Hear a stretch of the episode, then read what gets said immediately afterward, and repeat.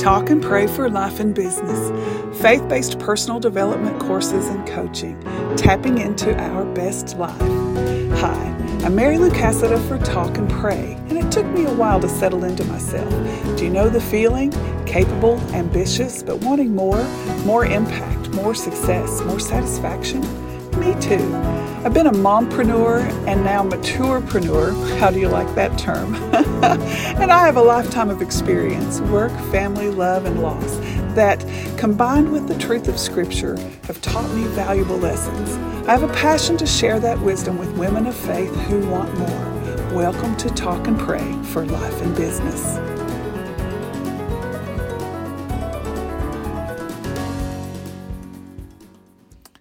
Anticipation. I very nearly embarrassed myself in Sunday school this week. I was referencing joy in our current study and mentioned we'd discussed it previously in two other scripture studies.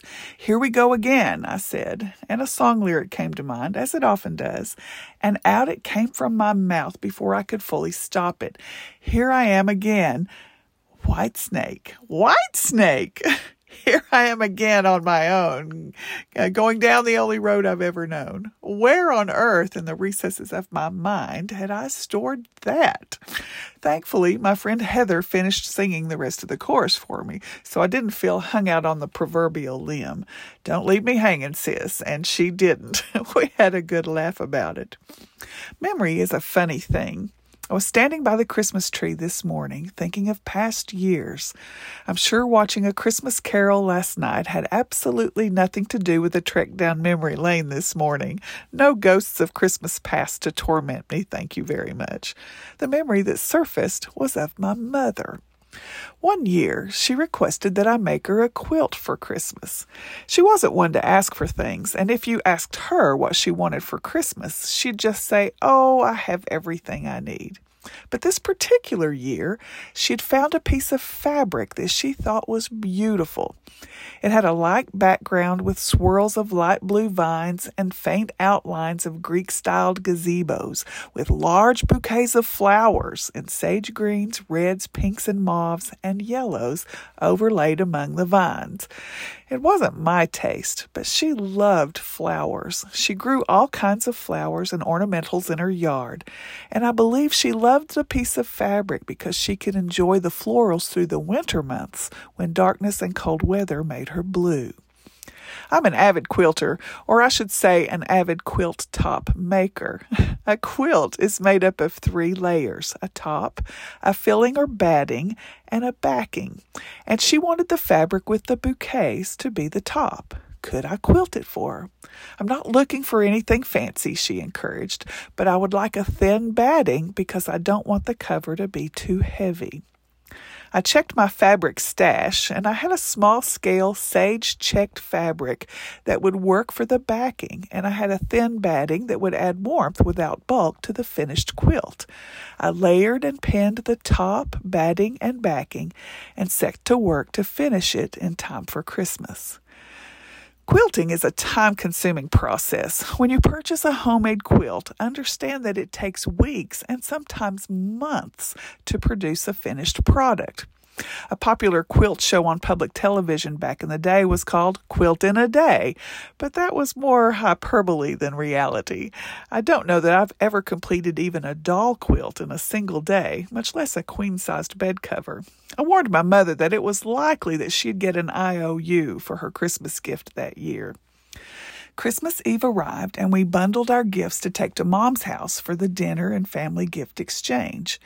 As I walked in the door, she saw the shoebox sized package I carried with her name on it, and crestfallen, she said, I guess I won't be getting my quilt this year. Anticipation, another of those old songs that I end up singing in my head when I hear the word. According to the Cambridge Dictionary, it means a feeling of excitement about something that's going to happen in the near future. The opposite of anticipation is disillusion or confusion or doubt. I wonder if the Hebrew people were knee deep in the opposite of anticipation when the Christ child came along.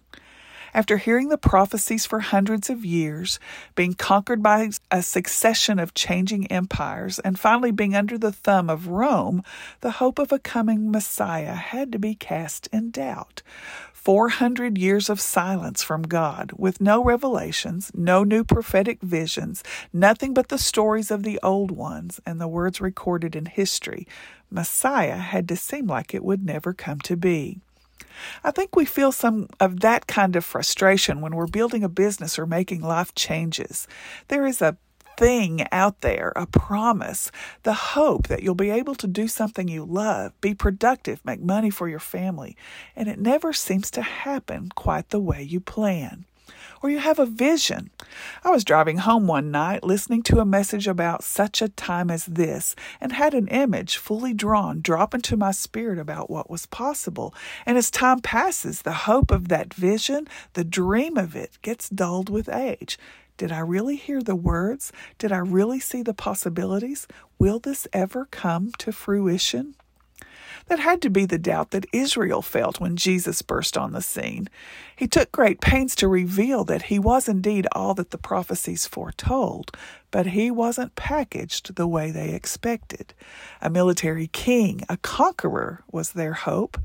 Jesus came as an infant in the little village of Bethlehem with animals and lowly shepherds to celebrate his arrival, and his mission was to be king of a different kingdom, the kingdom of heaven, the kingdom of God. One of my favorite verses is Romans 8:19. It says, "All creation waits in eager expectation for the sons and daughters of God to be revealed."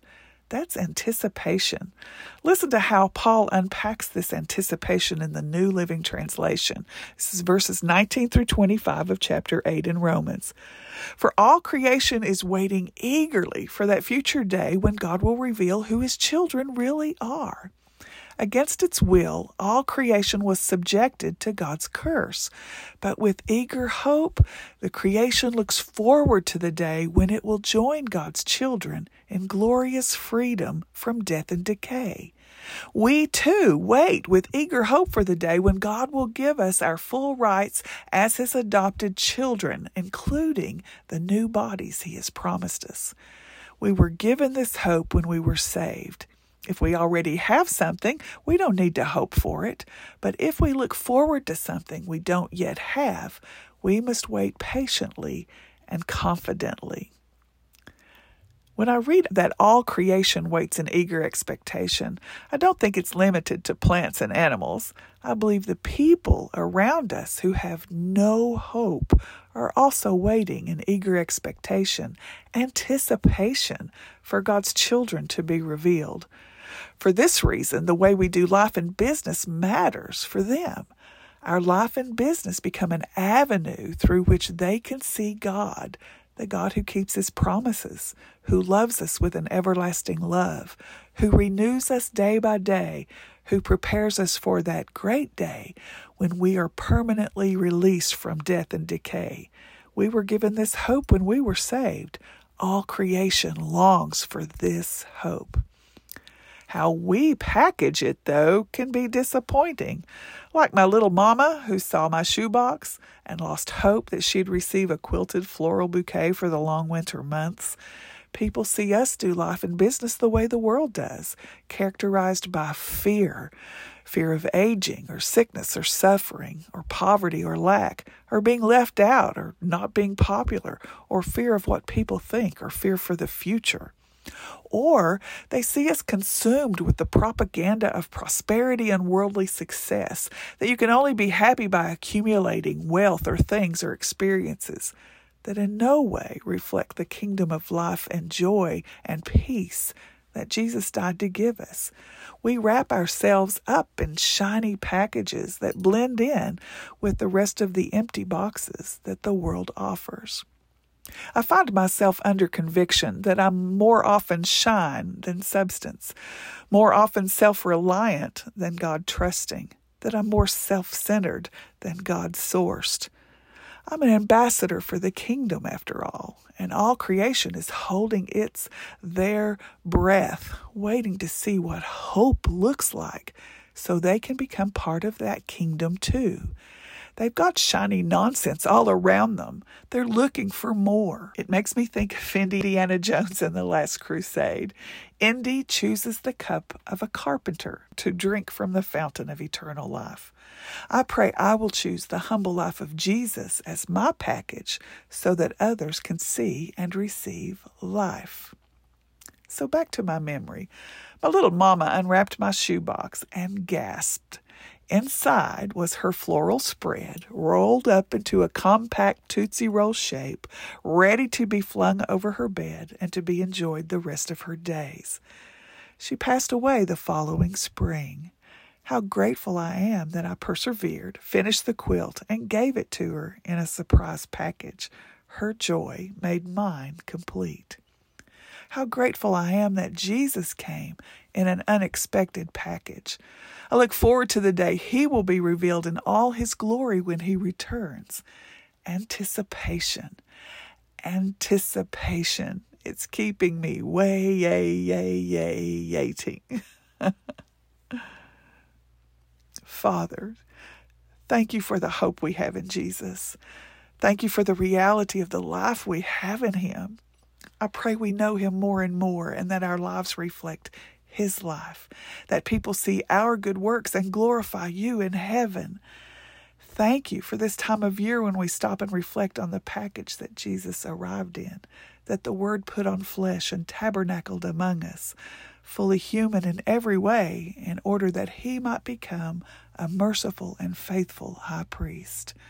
I pray, Father, that we live worthy of the calling we have received and that others would come to know you as they see Jesus in us. In his sweet and holy name we pray. Amen. Check out the show notes for a link to a picture of my mom's quilt.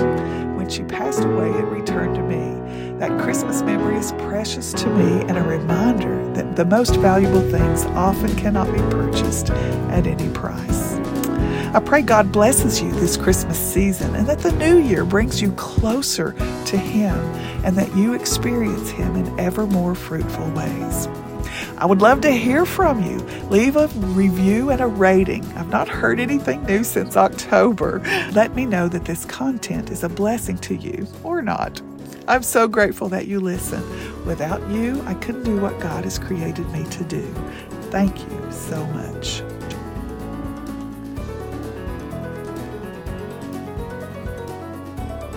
Thank you for listening to Talk and Pray for Life and Business. To learn more about the podcast and to get today's transcript, notes, and other content, go to talkandpray.us slash podcast. Join me every Tuesday for more Talk and Pray. Be sure to subscribe wherever you listen to your favorite podcasts and leave a positive review if you'd like to hear more content like this. This Talk and Pray podcast is sponsored by Talk and Pray for Life and Business, faith based personal development courses and coaching. Music is In the Field by Audionautics.com. Look for Talk and Pray on Facebook and Instagram.